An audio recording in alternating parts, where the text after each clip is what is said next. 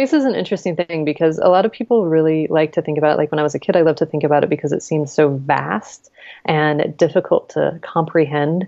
And the idea of space and like that I was a part of it, you know, as a kid, it made me feel like bigger.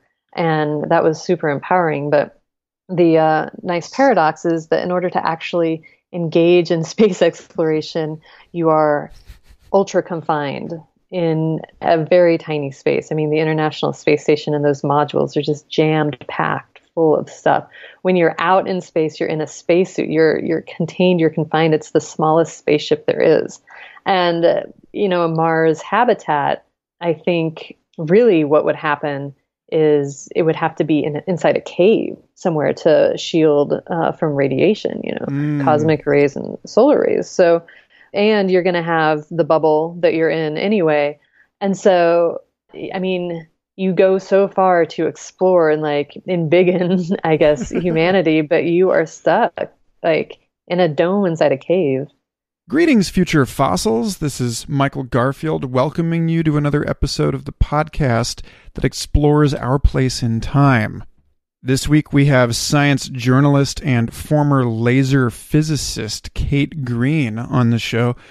Kate is another in the long list of amazing people I met through the Santa Fe Institute and their Interplanetary Festival this summer. Amazingly, I now know more than one person who has lived for an extended period of time in a simulated space colony, which is kind of cool, but not as cool as being one of those people. Kate's writing has also touched on artificial intelligence and big data and the changing relationship of human beings to our environment of knowledge She's also taught creative writing in women's prisons, which I find especially interesting. There's, there's kind of a through line that we discuss later on in this episode. A theme of mind and imagination in relationship to confinement, and how some of the biggest adventures we can have take place in some of the smallest places. But first, I want to thank everybody who has been supporting this show on Patreon including this week's new supporter, Dave Hodgins. Securing, recording, editing, and publishing these interviews every week takes an unbelievable amount of time, and this is a one person operation. So, your support really makes this show possible, and I'm deeply, deeply grateful to everyone who's chipping in two, five, ten, twenty bucks a month. It's good to know that so many of you out there agree that these are vital conversations that these ideas and these issues deserve thoughtful and in depth exploration. I've been a professional painter, a fine artist for the last 10 years, and I've always squeaked by. But living from painting sale to painting sale is really precarious and scary. And it makes a huge difference to know that every month I'm going to be able to pay my bills and find the time to work on this show and to grow it and nurture it and give it the love and the energy that it needs. So thank you again. And thanks to everybody, the 100 plus people that have reviewed this show on iTunes, which I think all of you probably know is one of the most effective strategies for getting these podcasts into the ears and minds of people that we'll never otherwise meet. And for me, the biggest and most important part of this entire project is bringing people who otherwise might never encounter one another into conversation into the synergy and the possibility. And yeah, that means telling your friends and your family when you hear a great episode, but that also means letting strangers know you think this show is cool. And one of the best ways to do that is by reviewing it. So, again, thanks everybody who's been doing that. If you want a more intimate experience and special access, please do go check out patreon.com slash Michael Garfield and learn about all of the perks that are afforded you by becoming a paying member of this community. And for everyone, no matter your affluence or lack of affluence, there's the Facebook discussion group where I post new interesting stuff almost every day. And now there's a ton of other regular users in the group who are doing the same, and it's really lively and wonderful. So go look us up on Facebook if you aren't in there already. And lastly, a special shout out to transhumanity.net this show's featured sponsor, working on making artificial general intelligence safe and available to everyone and not merely the province of some freaky military industrial elite. Way to go, you guys. Go to transhumanity.net and check out their extensive archives of interesting media, as well as their new podcast, which is produced and published entirely by AI. Very interesting experiment there. That's it, folks. We've got some great episodes in the weeks to come, including a fabulous conversation with Mark Nelson, one of the eight brave souls who locked themselves inside Biosphere 2 back in the 1990s, as well as with Patricia Eastman, a facilitator of plant medicine ceremonies. But for now, I present Kate Greene, science journalist, explorer, creative writer, interesting person enjoy, and I'll see you next week.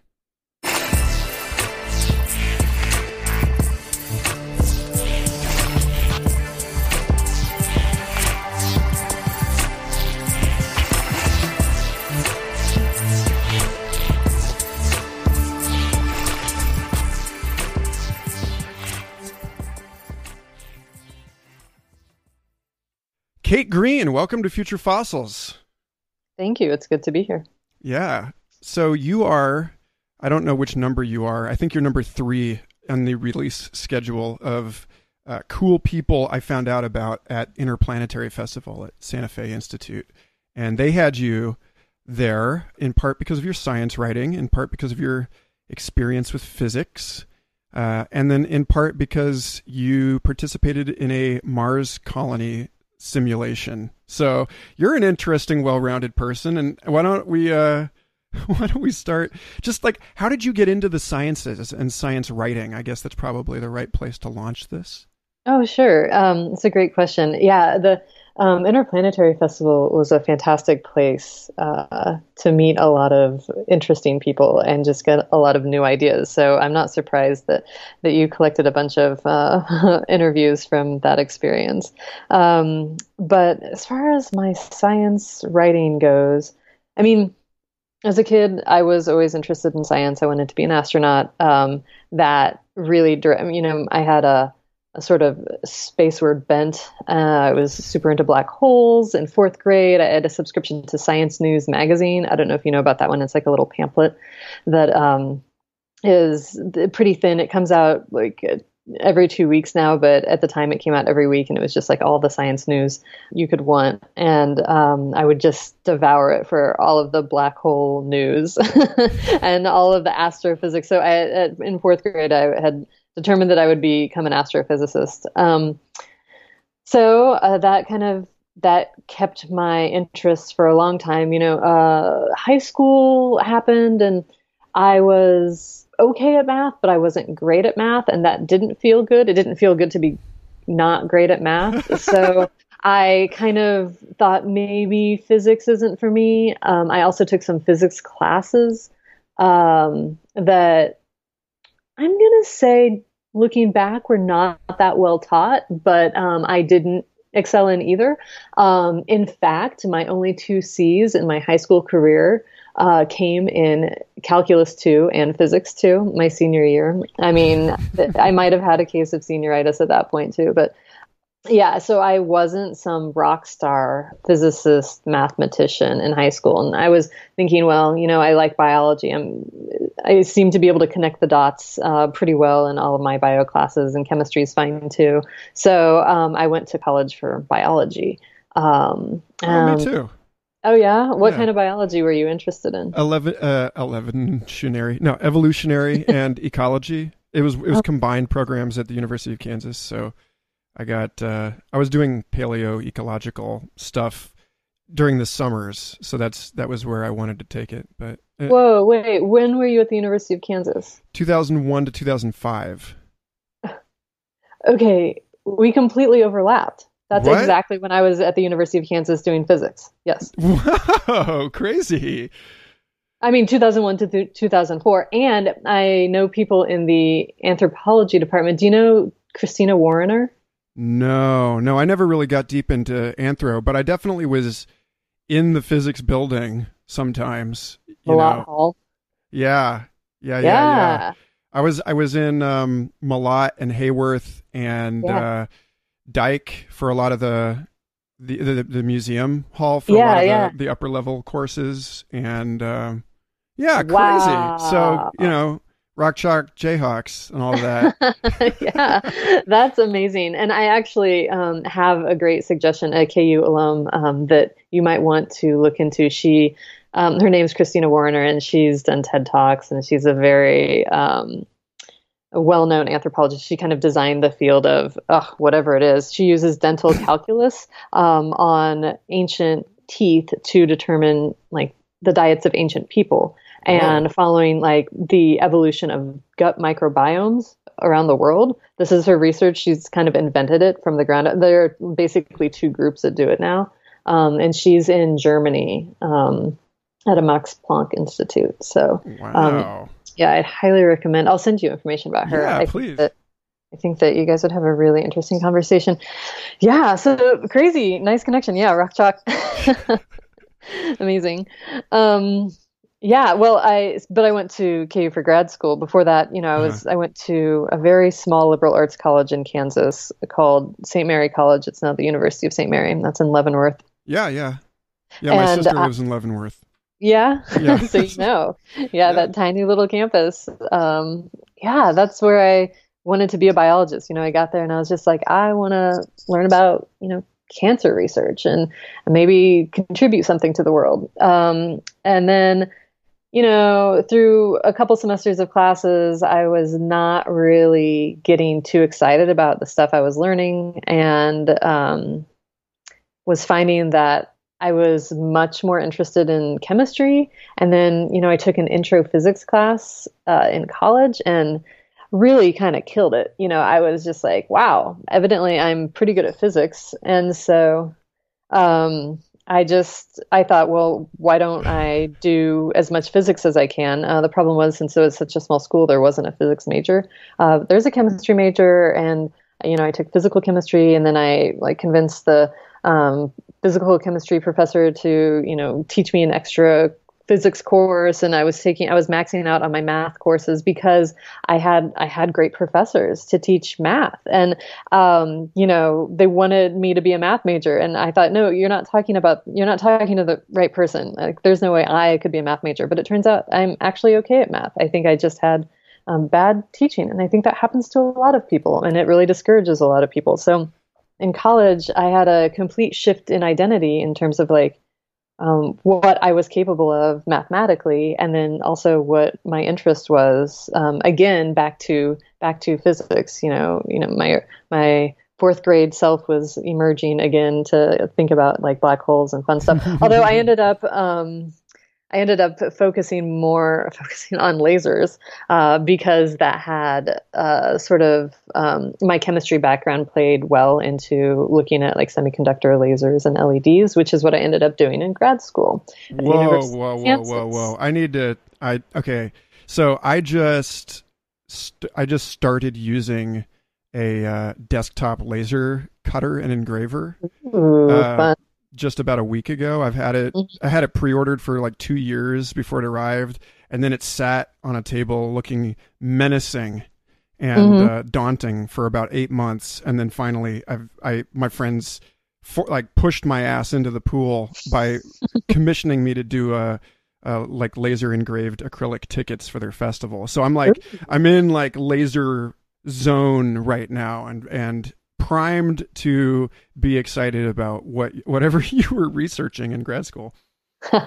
well, um, laser cutters and engravers and even laser pointers are really um, interesting and fun and like super um, tangible applications. And I was not working anywhere near those. Uh, oh, so the sort of lasers I was, I mean, I was working with mid infrared lasers and LEDs, which are um, invisible. Uh, the light that they emit is invisible, and mm-hmm. the applications are like chemical sensing, military countermeasures, you know, um, to sort of deflect heat seeking missiles, that sort of thing. Um, so we got Department of Defense funding. Um, but oh, yeah, also, that's boring. Uh, well, and, and, and NHS um, funding for um, glucose, like uh, subcutaneous glucose sensing. So um, developing um, glucose monitors for people who are diabetic or um, have um, an insulin sensitivity for under the skin. Oh, that reminds me, not to totally take us off track, but you know, you heard that thing, I'm sure, about judges being more charitable after lunch, like on the cases that mm-hmm. happen right after lunch because they've their blood mm-hmm. sugar is higher. Mm-hmm. And and I feel like there could be like in the future we're going to have robots with infrared blood glucose detection capacity that are going to know when to talk to somebody and when not to to get a different yeah. result. Like a red flag, green yeah. flag. Yeah, this, pl- uh, this blood sugar's too low to have a conversation with this person right now. I feel like mothers are very good at that with their children. Um, like 4 p.m. rolls around and they just shove a snack at their kids. like they're very good at glucose detection. Mm, so, yeah, I guess um, that takes me up to my grad school days. You know, I was always writing. Um, like as a kid, I wrote stories, science fiction stories, and um, in college, I wrote for the literary magazine. It was just you know you know what a bunch of students put together for St. Mary College. It wasn't anything too fancy, but I would write. Um, I think I did like a, a short sort of like layperson's explanation for um, the special theory of relativity, just seeing if like what I could get away with, like if the the literary people at the school would be like, no way, you can't put this in here, or like, yes, we'll take it. And so anyway, they they decided to cut me some slack and they let me do that. And I think I did something else about like the Tacoma Narrows bridge disaster and the harmonics. Um, so kind of explaining the differential equations that could describe why that bridge collapsed. So what I loved about St. Mary, for me, it was a liberal arts school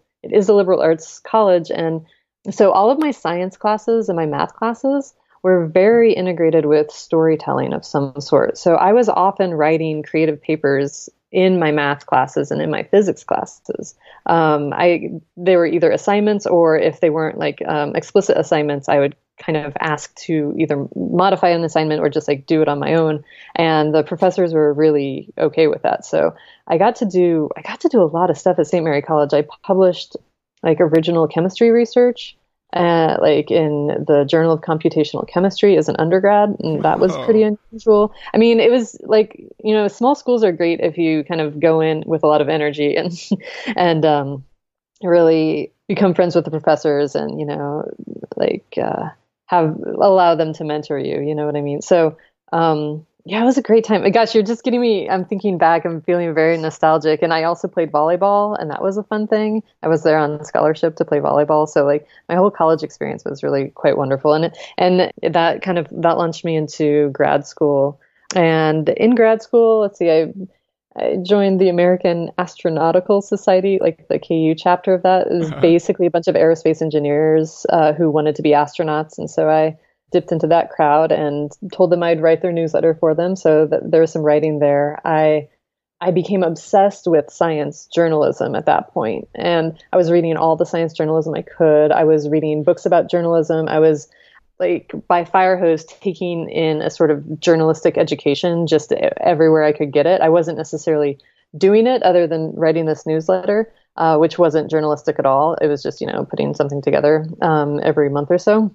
But I was I was really gearing my brain toward explaining technical topics to a lay audience. So by the end of my three years, I did I got a master's degree and um, you know, since I went in with a chemistry degree, uh, I took an extra year of like upper level undergraduate physics classes, and then I, t- I did two years of like a master's program.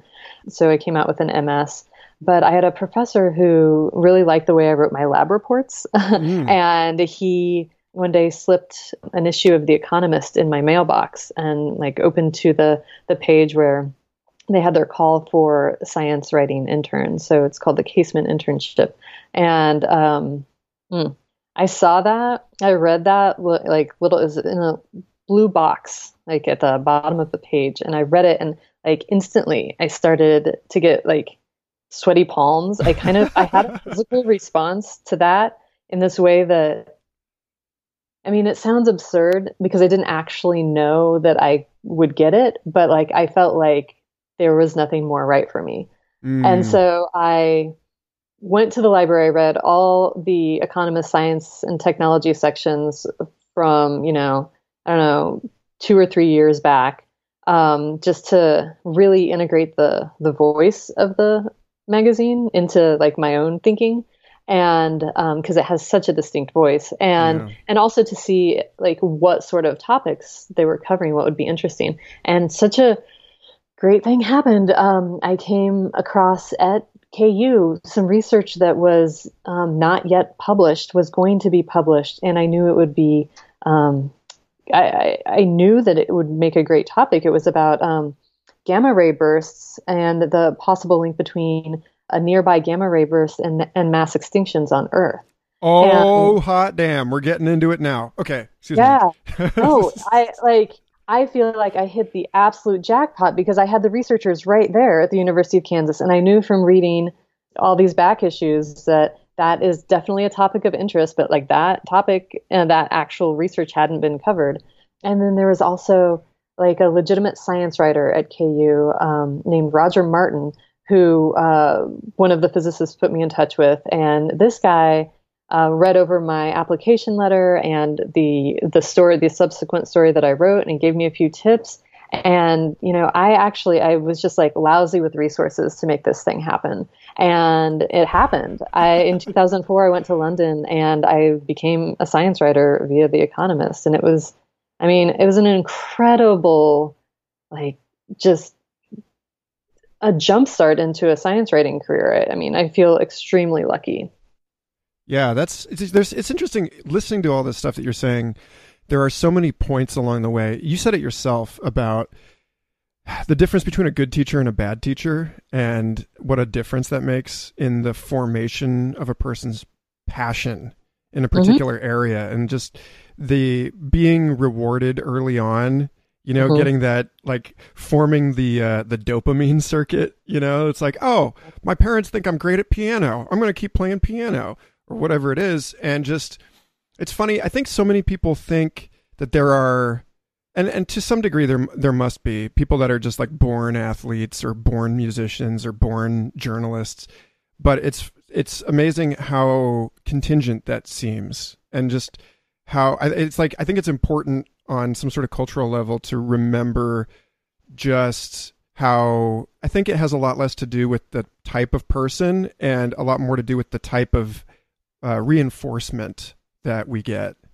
I think know. that that is a fascinating observation. And I think it took me a little bit to realize that that's what's going on. So, like going back and telling my story, I could very easily tell the story of I did this, I did that, and not mention at all the the teachers, the mentors that like kept showing up. And um, what you said about like parents encouraging you, oh my gosh, I my parents were nothing but supportive of any ridiculous thing I wanted to do.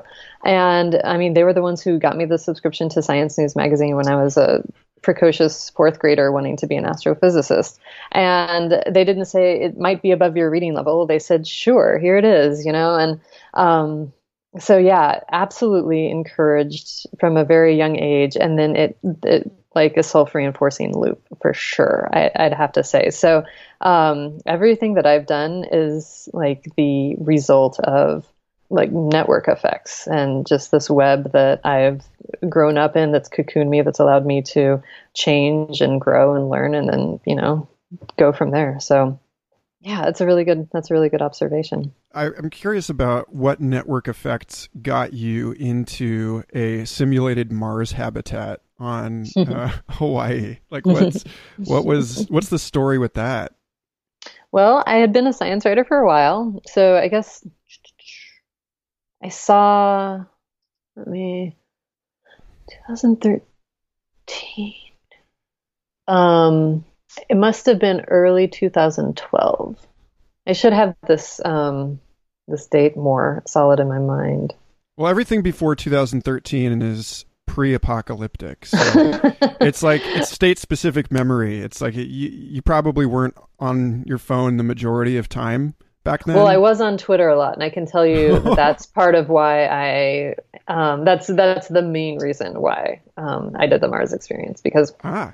It was late 2011 or early 2012, and I was bored, um, most likely because I was scrolling through Twitter or trying to avoid work. I was freelance writing at the time, living in Nashville with my wife. She um, was going to Vanderbilt uh, for her MFA in fiction, and I came along, and you know it was great because my work was portable, and so I was you know writing some stories for I think like Discover Magazine, U.S. News, World Reports and just like scrolling through Twitter, and I saw this NPR article on why astronauts like Tabasco sauce in space. And I thought, well, gosh, I wonder.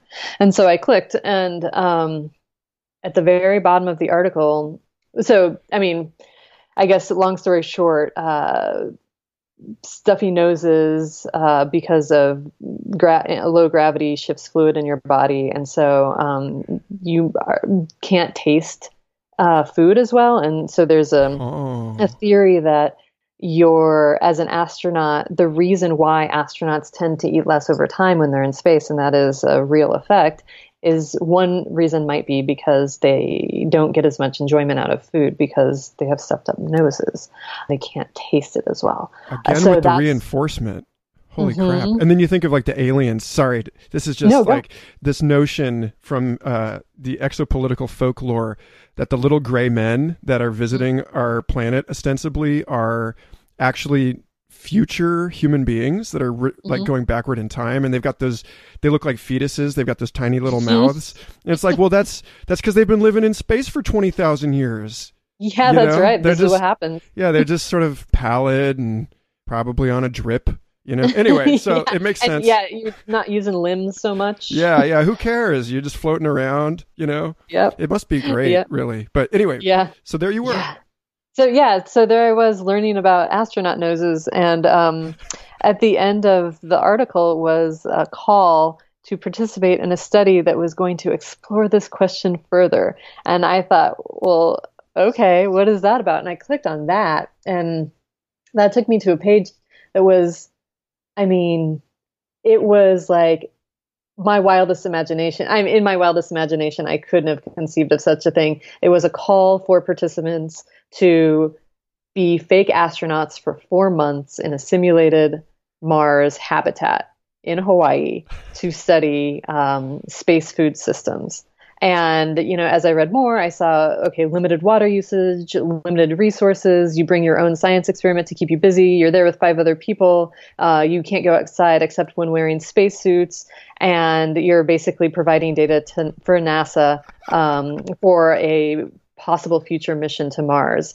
And once again, my palms started to sweat my heart began to race. I had a very physical response to the thought of me doing this thing that I was reading about. And I thought, wow, this is this is really for me.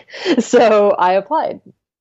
And I applied as a science journalist and as a scientist because that I have both as my background. And I kept my application short because I figured they'd get a lot of them. And turns out I made it to the top nine and um, then made it to the top six. So that's how that happened.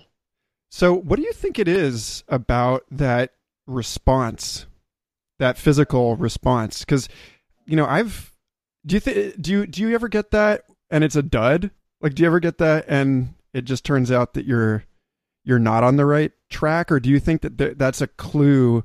And, th- this is a question I don't really get to talk to people with like a rigorous scientific background. You know, I, I, I talk to mm-hmm. a lot of mm-hmm. people that just sort of take it for granted that you know, there's a lot of information your body is processing that doesn't make it up to the conscious level, and that the intuition is, in some sense, some you know, a valid disclosure of of something. It know? is. It is. It's an interesting question, and there's a chance that I've minimized the times when it's happened, and like the result hasn't been uh, positive. But I I don't actually think I get it that often um, because it's it's profound. You know, um, it's a it's a very sure feeling, and it like and it makes me a little uncomfortable because um, mm, I hate to think that. Well, part of it is like, is it ego? Is it confidence, or is it just like recognition of a, a really good match with like my interests and my desires and an opportunity that I encounter? And maybe I mean maybe it happens too with people you meet, like um, and that you just know that this is an important person for you too. I mean, I think that I think that there's something similar there actually. Um, yeah. So yeah, it's almost like meeting a person that you're just like, oh, this is going to be a really important person in my life. I I need to be friends with them, and and you know just kind of following through, and then um, yeah, it's it it's worked out for me. You know, another thing happened too uh, recently. Well, within the past few years, you know, I applied to grad schools to do an MFA in poetry, and I applied to three schools, but the one I became like really obsessed with um, was Columbia University, and um, yeah, I was accepted and got fellowship money, and am doing that and finishing up my second and last year, um, starting actually this September. Uh, so that was that's been kind of like my third big experience with like what am I going to do with my life, and these things present themselves, and then like and but I feel like there's something in me that really goes after it too. Yeah. Well, see, that's you know that's my thinking on this lately because the last time I experienced something like that came after I had a, a pretty solid uh, editorial gig a couple of years ago, and then it, suddenly I didn't. And mm-hmm. ever since, I've been like, "What am I doing?" You know, in this sort of malaise of, of you know, I should be in a different place in my life by now. And then, um, you know, then started the podcast, and that gives me something to to occupy myself while I'm still like, you know, uh, a Jew in the wilderness for forty years, kind of in mm-hmm. between sure things. And then, um, you know, not to, you know, hex this event or whatever. but Santa Fe Institute posted their social media specialist mm. gig this summer when I was starting to talk to them about doing this interview series. And they actually sent me the position, you know, and were really as supportive in it as they could professionally be. Mm-hmm. Um, and I had the same sort of like, you know, I've been I've been like sweaty about this for months as this thing has gone on, and it's been this thing where it's like everyone I've spoken to about it is like, yes, I can't imagine anyone more suited for this, and it's and I, but the point is not necessarily so much the intuition piece of it, although that may be part of it, but also that when you get that excited about something, it's like all other things being equal, there's the red team and the blue team, and the red mm-hmm. we know physiologically that red intimidates the opponent that the you know that there's mm. something about seeing blood or whatever that the red team has a small but st- statistically significant advantage over the blue team just oh, wow. for the color. Interesting. Interesting. Yeah, it was like part of why they paint a lot of prisons pink because it supposedly subdues people and it leads to a diminishment of prison riots. Hmm. Um, so I think about that with respect to this kind of an event where it's like maybe it was just maybe we have it backwards and it's the physiological response that mm-hmm. makes you like lift a car off of your kid or whatever you know that it's just you you're like super powered in your yeah, like application skills. You're just like i need this. I must yeah. have it. And they they're, they're like oh wow that person is a you know intense. Yeah it just shines. Something yeah. about you is just like shimmering to to other people and so there's no way it's not happening. Yeah. Well i mean yeah w- which comes first? It's it's a really or is causation just totally the mistake here? And that these are, you know, because there's other people that we've talked to on the show, and and we're stepping a little into the deep end here, but because of uh, your abiding lifelong interest in black holes, I feel like this is a safe place to go with you. That you know, there's some kind of compelling evidence out of some engineering anomalies research departments, notably Princeton's, that we can measure the influence of an emotionally significant event on random number generators hmm. before it even happens.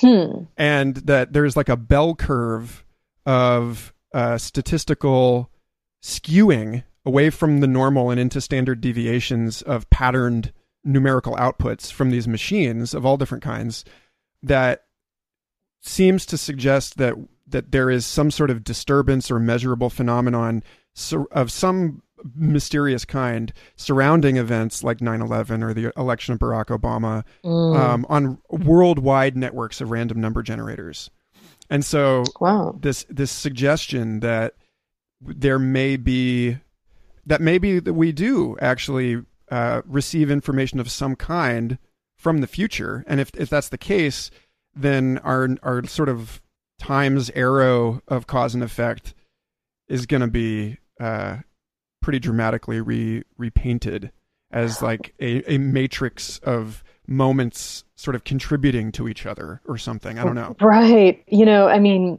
the study of this sort of thing it's it's gone in and out of fashion and it's interesting i hadn't heard the uh, the about the princeton research but like um, sri in um, silicon valley uh, mm-hmm. uh, stanford research institute uh, famously looked at sort of psychic phenomenon i'm not saying that this is the same thing but like legitimate research funds went to understanding um, communication between people that wasn't potentially um, measurable consistently, uh, but seemed to leave some sort of um, physical evidence of its existence. Um, so I think I'm I'm always interested in um, what sort of questions can get asked in science um, and what's okay to ask and what isn't and like the framing of it and so um, i'm definitely going to look into this uh, this random event generators uh, yeah, issue it's, it's um the Global Consciousness Project is what they call it now. After I think it's just,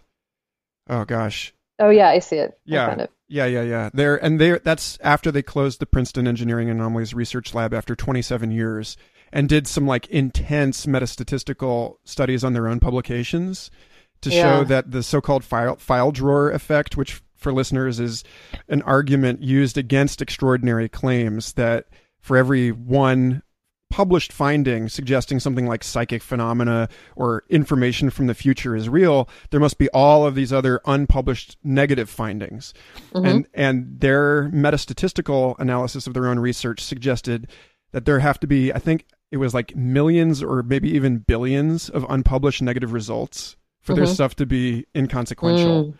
So hmm. yeah, if you do look it up, I'd be super fascinated to know what another uh, rigorous process science oriented person would think of that. But I want to mm-hmm. I want to get into we've been on this for like 40 minutes and I want to get into your actual experience. There's a couple things I, I, hope that we can get to on this. One is your uh, experience in the Mars simulation. Mm-hmm. And then one is you have on your Twitter profile photo, you have a picture of a baby electroencephalogram. Mm-hmm. And that and we've brought up parenting a couple times on this one too. So I'm mm-hmm. I'm just very whichever one you want to stab first, I guess. Is... well, sure, that one's easy. Um, I'm not a parent, um, but um, I have a lot of friends who are parents and uh, family members who are parents. So um, that picture just came from a New York Times article about some study done with babies, some sort of um, uh, brain study for, with babies, and I can't, I don't remember exactly what it was. It was a long time ago, but I I kind of love the idea of um, just an innocent child being probed so um, profoundly by and um, you, yeah, what is it? I'm, I'm bumbling on, but the EEG and uh, yeah, so it, I just thought it was a perfect picture, but also um, for a long time I've been interested in just you know, we communicate with people uh, and we use facial cues and body language and also the words that are coming out of their mouths and the way that they intonate their words. And there are a lot of ways that we pick up information about other people. Um, but one thing I've always sort of wished would be possible would be some sort of visual representation of their brain activity uh, mm. when they get excited or perplexed or you know and something happens in a conversation or just anywhere when they're out and about. I wish that that little extra information could be there you know and interpreted appropriately. But like what part is lighting up and why? And like and for different people it's going to be different things. And so i'm I and I often wonder like what the hell is my brain doing right now because like I'm so excited. I wish I could like see something happening inside. And the same with other people, friends or whoever, you know, or if we're just like having a great time out, like I just what what are our brains actually doing? So I'm I I like to pretend that I, I could imagine the inner workings of, of the brains of the people around me, and so that's why that that picture uh, uh-huh. really spoke. Did you ever listen to uh, any of Terence McKenna's old talks? the ethnobotanist. He was famous for popularizing the methods by which to cultivate psychedelic mushrooms. Uh, he, oh. he and his oh. brother. Mm-hmm. Um, mm-hmm. But he was, you know, he was this very interesting author and sort of uh, pre-internet psychedelic raconteur, and he mm-hmm. w- he would talk a lot about virtual reality and the future of you know like post modernity. Mm-hmm. Um, this this sort of uh, like a revival of the archaic traditions and so on. And one of the things that he talked about was getting back to this sort of uh, like using technology to get back to a state of telepathy where, like cuttlefish, we are broadcasting the our internal states on our skin, mm-hmm. and that we would, you know, he thought that we would move sort of beyond verbal communication and into this sort of constant, like ambient techno telepathy, where you would just well, always way, know what's going on inside somebody just like mm-hmm. in a way about. that is what twitter does and it has done on a very global scale. So especially if you have no filter right? Yeah. Right and and so many people don't. So that's what's happening um like i mean never in the history of humanity have we had such extensive communication prosthetics.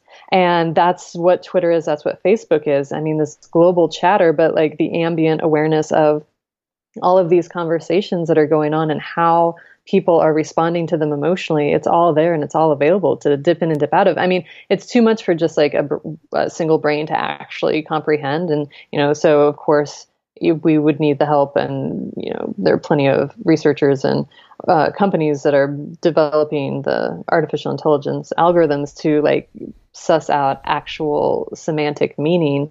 But even then it's kind of not clear what exactly we're finding. So I'm really interested in these um, communication networks that are, um, we don't really even know what they can do other than we've seen um, how quickly disinformation can spread and how damaging that can be to like uh, the sense of um, our reality, our collective reality as people who are trying to make decisions based on information. I think that that's one sort of like unintended consequence that we're just at the very early stages of exploring.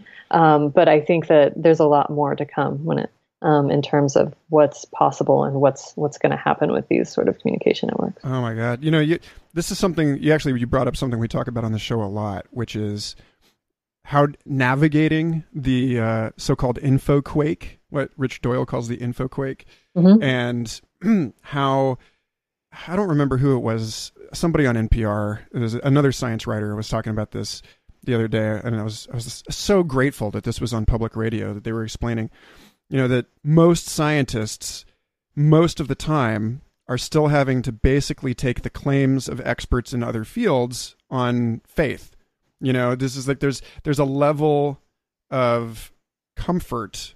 You know, like there's a threshold where we accept somebody's authority in a particular area and uh, we're willing to listen to what they say and it doesn't feel like we're just exerting blind faith but mm-hmm. as the world gets more and more complex or at least like relevantly complex right then even the experts in these various fields are starting to discover that they're having a hard time keeping up with their own super weirdly specific micro subdiscipline because there's hmm. papers on it published in like five different languages and they're all behind paywalls and like there's people working on it like on you know in uh, like top secret programs at the same time as they're working on it in public programs and like nobody can possibly keep up with anything anymore or that's the sense that we get right mm-hmm. so how does this what does that look like to you as a science journalist and and as a scientist and like how do you think that we're to make it through this without just totally succumbing to fake news or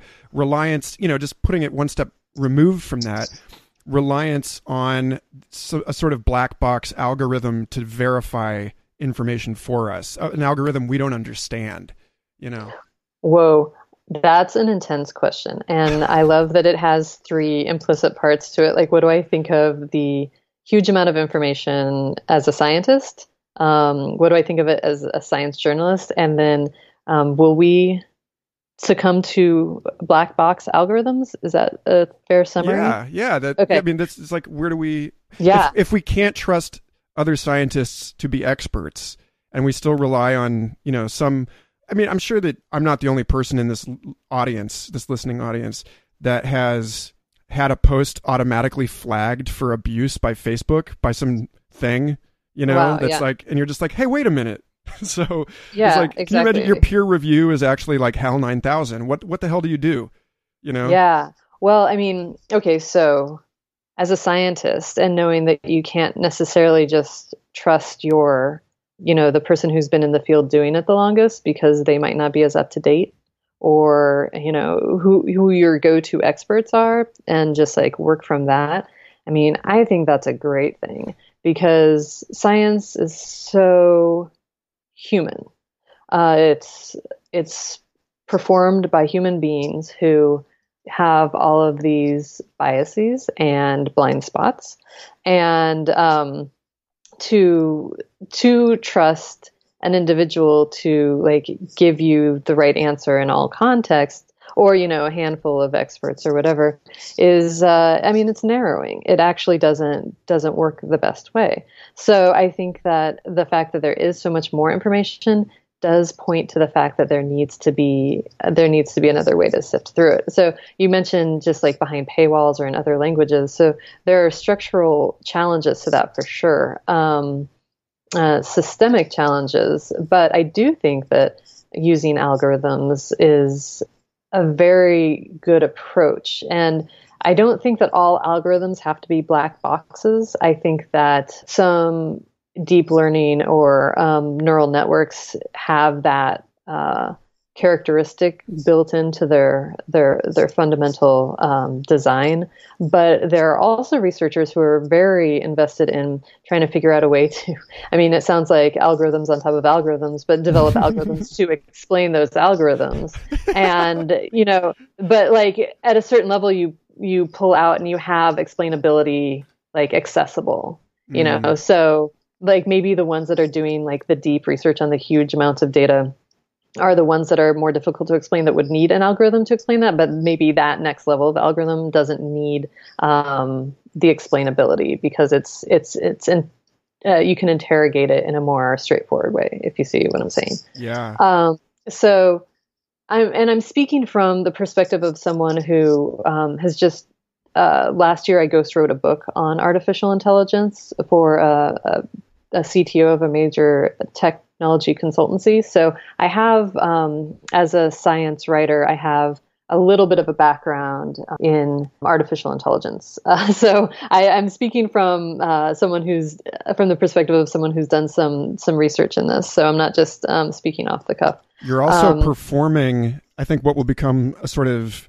inherent piece of the future syntax, which is like current science writing doesn't really put a lot of pressure on the researchers to explain who they are and like what Hmm. perspective they're speaking from. And it feels like that's that's going to be one of those things that uh, as the the domain of research gets more and more subtle, um, you know, like you're doing these things where the beliefs of the researcher may influence the outcome of the experiment, you know, Mhm, mhm. then that's that kind of stuff becomes essential, you know. Absolutely. And so context is is absolutely crucial and that's the thing that right now artificial intelligence is terrible at. And that's why there will always not always but in the foreseeable future need to be people who are uh, aware of the context that that algorithms lack and able to provide that.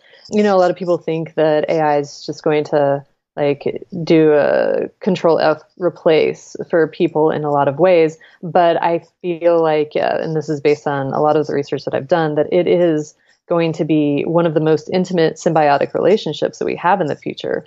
It is, I mean, this technology is will become as close to human as anything humanity's ever created, and it's not going to be able to do it on its own. It's going to be a symbiosis, and we will be learning from each other and and training each other. So, um, yeah, uh, but the context is incredibly valuable to all that, and also I love the idea of um, what if science journalists, instead of just writing the straight news story, like dove in a little deeper. You know, there are some who do that. I think like at the Atlantic, Ed Young is um, very, very good at that, and um, you get you get a few others who.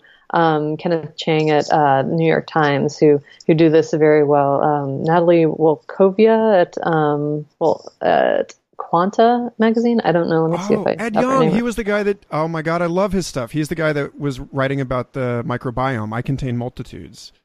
Yeah. Yeah. Oh, Na- Natalie Wolchover at um, Quanta Magazine also tells Ooh. a really compelling full story about. Um, she writes a lot about particle physics and cosmology, and so there's a type of science journalism that happens out there that is more in depth and um, provides great context, but it's not necessarily the science journalism or the science news that pops up on Facebook feeds because Facebook and you know just the quick link culture really tends to gravitate toward the the compelling headline and then a very short description of what's going on. So this gets into what science writers the the relationship of science writers to all this information that's out there, all these studies that are coming out, whatnot. You know, there's a real incentive for a science journalist who's on the um, sort of like daily news churn to find the most uh, eye-catching story and write about it as quickly as possible. And so if you're a science journalist, most science journalists have the job of, you know, just like summarizing a research finding and putting it out into the world, you know, not necessarily putting it in context. And it's pretty, um, I think I'm afraid that that has, while it's created a lot of jobs for science journalists, I'm afraid that it has been damaging in some ways to science although science has its own issues i'm not going to say i think that i think that there there's something of um, you know there's there's a relational issue here. So scientists uh, really have an incentive to get headlines as they're writing grants and up for tenure. So there's that system of incentives that mean that you know scientists want to get the most eye catching they want to they want to follow the the sexiest research right? And then um, they're putting out these studies and then science journalists pick them up and then put them out you know so uh, it's a little bit of like uh, the incentives are kind of perverse and producing a lot of noise uh, in scientific discovery right now and in conclusion i believe that algorithms that are shepherded by very context aware humans can be used to make a little bit more sense of it Mm. That that reminds me of uh, that piece that came out recently that just tore up the internet about how cephalopods have a extraterrestrial DNA. Mm, oh my mhm, god, that was so annoying. Mhm. And like, mhm. ha- yeah. Anyway, not not necessarily a lot of a lot to cover there, except that that's a perfect example of where the drive for researchers to hype up their research to magnetize interest and funding and the drive of of journalists to cover something like profound and weird is Mhm. coming together to form a vicious moire of of uh yes knowledge eroding uh it's this is exactly i mean we don't let's please not get into this but this is exactly where this sort of thing people so many people don't understand uh conspiracy you Mhm. know because the whole thing is all you have to do is have an incentive landscape that organizes people's incentives toward a you know a, a collusion of some kind like the deep state Mm. of course we need criminal informants in these organized crime organizations so like it just happens you know and it's not like the cops are necessarily you know sitting you know smoking cigars with the mob bosses laughing about how much trouble they're going to cause. Anyway yeah. so you lived on a mars habitat. Mhm, yes i did. That happened. And it's it's a project that's still happening. It's an ongoing project. Yeah. Um we're, do- no we're doing a lot of hairpin there. turns on this conversation. Yeah no But, i uh, love it. It's pretty fun. but yeah so so you were on mauna loa. And Mhm. why why hawaii? Well, so simulated Mars habitats or, or space habitats come in a lot of different forms and they're all over the world. You know, there's one that's underwater, there's one in Morocco, there's one a friend um, who was on the mission with me just did in Poland, a two week moon simulation. There is one on Devon Island in Canada, and that's extremely remote. Um, there's some like, a, like in Houston um, at Johnson Space Center, the facility. There's um, one called the Mars Desert Research Station in uh, Hanksville, Utah, and what these have in common is isolation, some sort of isolation factor. So even if you're in Houston, you're inside a building and you're like in some facility that you can't get out. But if you're in Hanksville, uh, Utah, then you someone has to drive a very long time to to reach you. But if you think about like Devon Island, that is an extremely remote location. So you have extreme isolation happening there.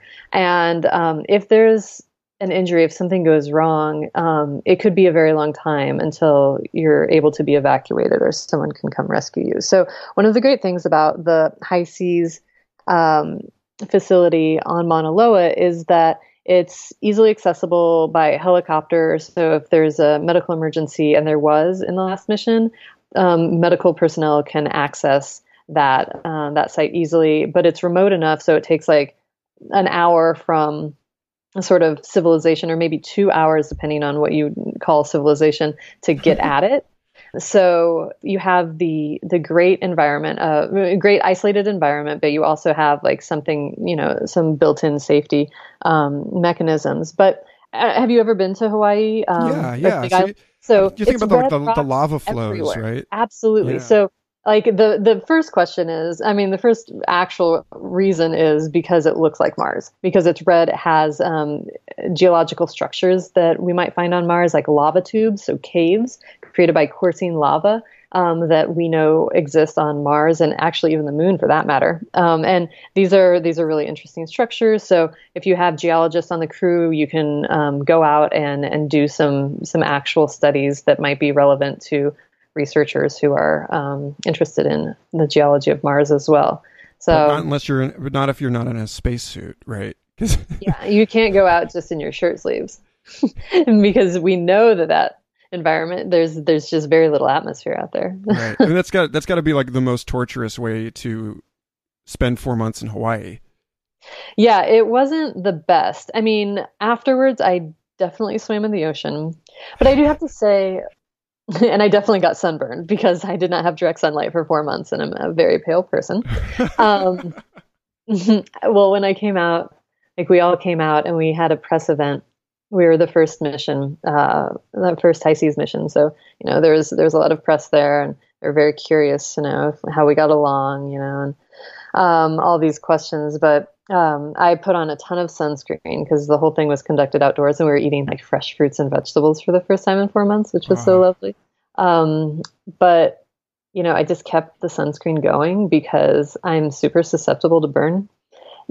I'm super susceptible to burning. And day two, I still hadn't even gotten any color whatsoever back on my skin because I was so afraid. So I just, without sunscreen at all, stood in a parking lot um, outside of uh, the place where we had were eating breakfast, and I just I went up in flames. Basically, I was red for three days afterwards. It was pretty terrible. So um, yeah, I just think about actually going to Mars and just never feeling the sun on your skin again, or the breeze from like the wind just going through like running uh, moving through your hair. I just I just I think that it would be very difficult. What you you could simulate it. You could have some tanning beds. You could have a fan. You know, I mean, you can you can find some ways to simulate this. But Earth is so wonderful, and I don't think I knew it.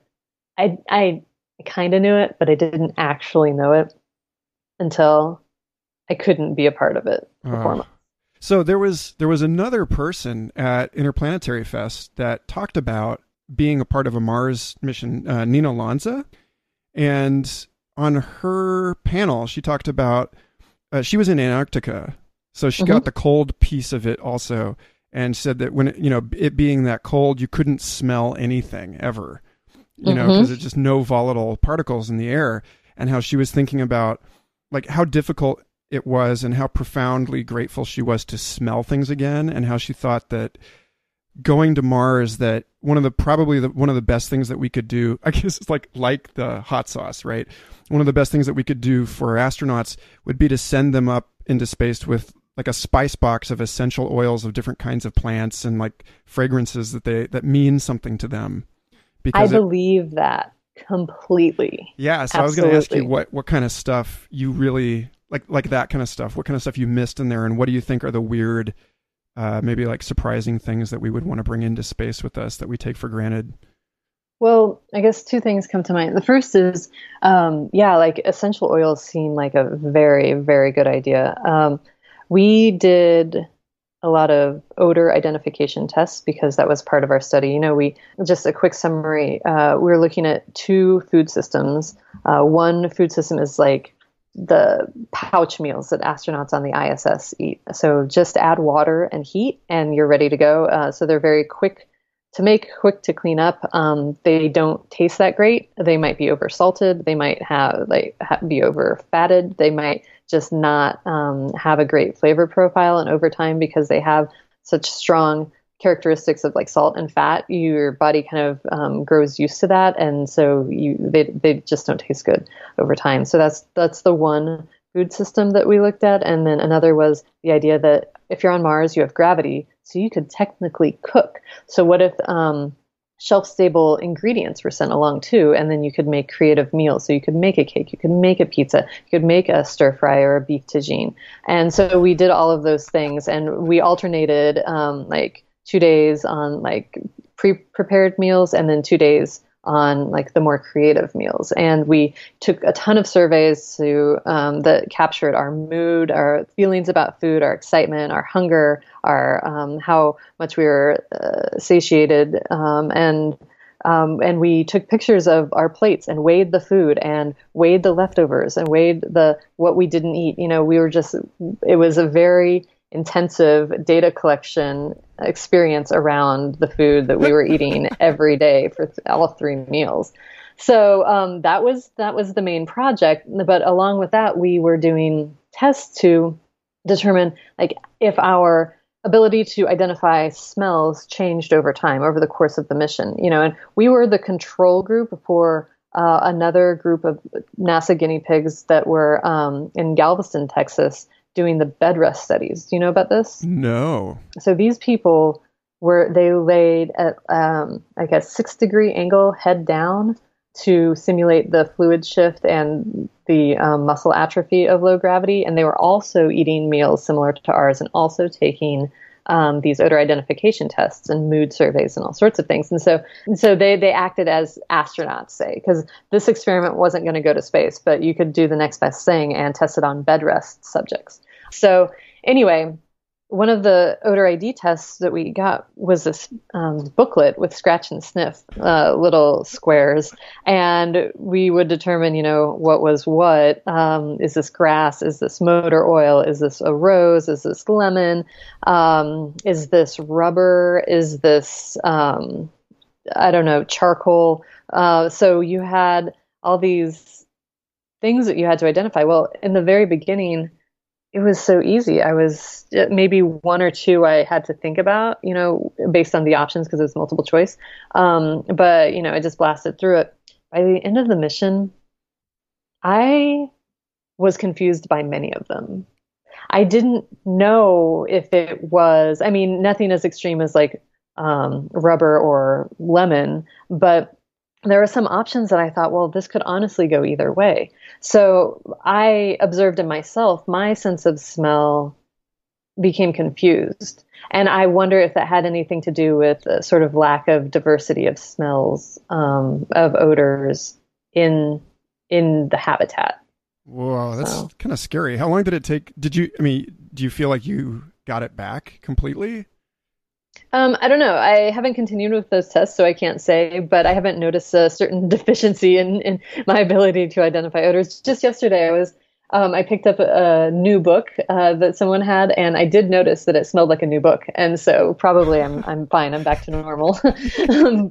but yeah, I think I love the idea of um, essential oils and a sort of like um, rotating um, odor therapy in a way of you know getting that fix. Oh, that's a really cool idea. I think I had another thing I was going to say, but I'm not quite sure if I remember it, and that was a long story. So I think okay. it's fine. Yeah.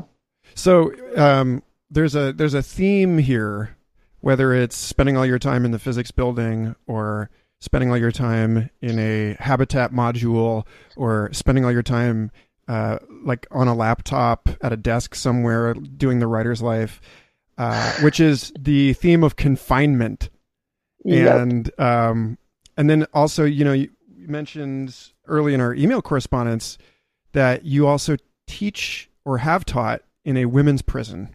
Mm. And for various uh, reasons having to do with my conscientious objection in the war for cognitive liberty slash living in Texas, I've had my run-ins with the law, mm-hmm. and uh, I'm curious what you have learned from your time mm. working with prisons and the people confined therein. Well, the first time I ever heard about people teaching in prisons was when I was in college, and my math professor, my favorite math professor, uh, taught at um, at Leavenworth, hmm. and mm. I asked her about it because to me that just seemed really scary. Uh, the idea of you know being amongst hardened criminals. You know, I was young and kind of dumb. I didn't have um, a good sense of what that actually meant. She said, "Well."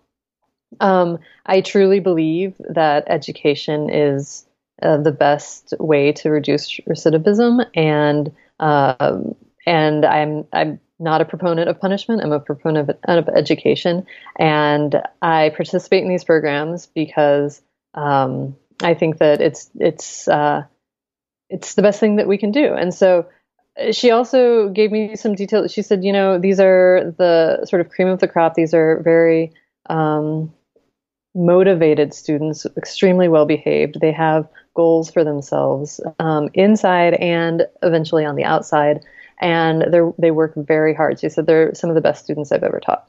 And so um, that's when I first learned about that. But then I finally had an opportunity to do that when I was living in Nashville, um, and there's women's prisons there, and and it was a fantastic experience because you do have these motivated students um, who are coming from um, all different um, perspectives and walks of life, and um, you just, especially when you teach creative writing, like stuff just starts to sort of crack open for them, and they get to say the things that they feel and maybe think that like if they're taking an accounting class or something like that you know that's not a place where they can really explore some of the the things that they think about mm. you know and so creative writing is just really a wonderful thing i think in prisons um, and at columbia uh, there's a program where uh, we publish poems and stories but we solicit submissions for the journal by prisoners and they so they submit poems and stories or, or essays and um, then we we publish those and we also send letters to every one of them um, telling them you know giving them feedback on their stories whether or not they're published.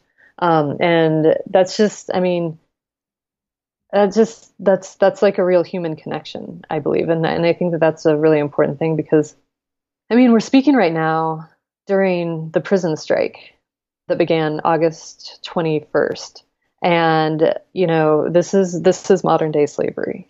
And there are more people incarcerated in the united states than in any other western country. And it's because it's profitable. And i think that something needs to change. And I think that um, I think that just like one thing at a very basic level that you can do is is recognize that people in prisons are still part of your community, and um, you have a responsibility to them mm. to to give what you can to to make sure that their lives are better, so that all of our lives are better. Yeah, there's something about well, you can tell a society by how it treats its it's young, it's elderly, it's insane, quote unquote, right? And it's mm-hmm. it's criminals. Mm-hmm. You know, like how does it treat its prisoners? Mm-hmm. And it's like these people it's like, oh, I'd so much rather be in a European jail than in an mm-hmm. American jail.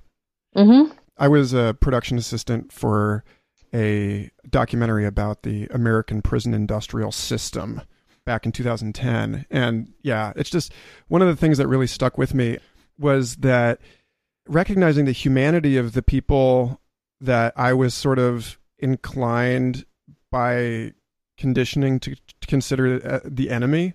Mm-hmm. And you know, not just the prisoners, but the you know the the the judges, the probation officers, mm-hmm. all of these folks that were, in some sense, even more trapped in this. right the they're acting out exactly the cruelty that's been embedded in the policies and like the the engineering of the system i mean yeah so, I mean, to to paste that kind of roughly on top of the uh, space travel piece of it, I think you know part of it is is that we don't. I, I don't know how much mission design thinks about that sort of banal cruelty when it comes to forcing people. I mean, obviously they must. I, my buddy's dad is a NASA psychologist, and I know that they're, you know, doing extensive personality evaluations and that kind of thing. But yeah, there's just got to be. Yeah, I think there's a sense that um, an astronaut who has proven themselves and appears to have the the wherewithal to endure like a very long mission can take pretty much anything, you know, for a trip for a chance to go to Mars. So I think that in terms of engineering, there are some considerations, but ultimately the um, there's a lot riding on the adaptability of the actual astronaut themselves. Mm. So, um, and what they can withstand. Yeah, space is an interesting thing because a lot of people really like to think about it. Like when I was a kid, I loved to think about it because it seems so vast and difficult to comprehend and it seemed to like the idea of space and like that I was a part of it made me, you know, as a kid, it made me feel like bigger, and that was super empowering. But the uh, nice paradox is that in order to actually engage in space exploration, you are ultra confined in a very tiny space. I mean, the International Space Station and those modules are just jammed packed full of stuff. When you're out in space, you're in a spacesuit. You're you're contained. You're confined. It's the smallest spaceship there is. And I, you know, a Mars habitat. I think really what would happen is it would have to be in, inside a cave somewhere to shield uh, from radiation. You know, mm. cosmic rays and solar rays. So, and you're going to have the bubble that you're in anyway. And so, I mean, you go so far to explore and like embiggen, I guess, humanity, but you are stuck like in a dome inside a cave.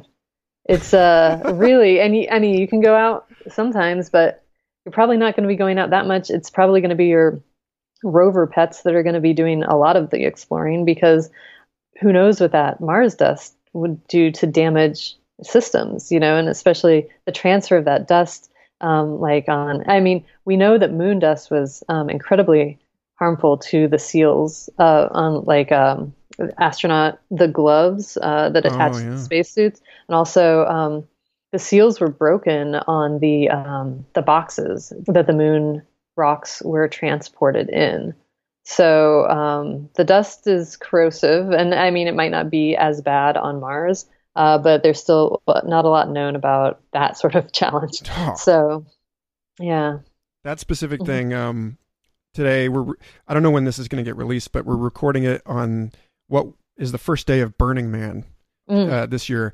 And anyone who's been to That's Burning why Man, the restaurants this weekend were not as crowded. Okay. Oh yeah, yeah. In San Francisco, no doubt, it's like a ghost town right now. Um, yeah, we're definitely able to get a table. so the the thing about that is anybody who's been out to the playa knows that it really does sort of feel like how you imagine the lunar surface, you know, just this very mm-hmm. fine white dust for as far as the eye can see. And it gets into everything and it never comes completely out. And mm-hmm. my partner and I joke about you know everyone talks about how I went to Burning Man and and now you know I've been liberated I've had you know my life has been transformed it's like well there's the other side of it which is that you take a tent out to Burning Man and it just gets mm-hmm. ruined, you know? And so it's like, well, it's been to Burning Man and now it's free. As in, like it's in the free box at the store. You know, yeah, like that's if, right. If you it's liberated from use. yeah, if you and actually Cory Doctorow wrote a short story about that for the Project Hieroglyph compilation, where he Burning Man as a as the the setting for his characters prototyping stuff that they were going to take into space. Mm-hmm. Actually, so I don't know. Well, um, Henk Rogers um, is the uh, he's he owns the rights to Tetris, and he is a local space buff in Hawaii, and he's affiliated with the HI-SEAS project, and that he um, the habitat that we lived in was um, his. Uh, he funded that. NASA essentially rents it from him. Um, and it, his architect uh, is the one who designed it, and um, they have a significant presence at Burning Man. So it was, uh, It's probably no accident. I think that a lot of there's there is a ton of crossover between the Burning Man crowd and the space crowd, and um, yeah, we're grateful for um, Henk and his support for the project because it really made it happen. Huh. But there's a little bit there's a little bit of Burning Man in HI-SEAS too. right on. Well, I guess and we you're you're a very interesting person, and I could continue picking your brain forever. I'm sure, but um, out of respect for your time, let's wrap this up, shall we? Uh, I have a question I like to ask everybody at the end of these, which is if you imagine that this show survives to be heard by people that you know won't be born by the time we're dead you know there's just like complete discontinuity between our lives and theirs and uh, that makes them probably very fascinating to us and vice versa. What would you want to know, and like what would you hope to communicate through the the aeons to someone who doesn't understand what it's like to be alive today? Yeah, um, huge question. um, what would I like to know? I think I would like to know in what ways they make their lives easier and in what ways they make their lives harder. Mm. And how they how aware they are of either of those things. Mm. They might have to have an AI answer for them, right? Right. If they're and not aware. Is, would, and would that make that easier or harder for them in what ways? Yeah. Mm. And what would you say? Um, I hope they're still reading poetry. Oh, yeah. I love it. Kate, thank you so much. Where can people connect with you? Where can they find your work and so forth? Um, I'm on Twitter, uh, K Greene. I'm on Instagram, Kate underscore Greene. Mm. I have a web page, kategreene.net. It's green with an E, folks, if you're not looking That's at right. this. Yeah. Well, thank you so much for being on the show. Super Thank you, it. Michael. It was a real pleasure. Thanks again for listening. I hope you enjoyed that episode as much as I did. Future Fossils is part of the MindPod network, along with Third Eye Drops, the Astral Hustle, Synchronicity Podcast, and an oodle of other fascinating programs. I encourage you to go to mindpodnetwork.com and subscribe to them all. And stay tuned because we have some awesome episodes coming up on Future Fossils. But for now, may your now be exquisite, long, and wonderful.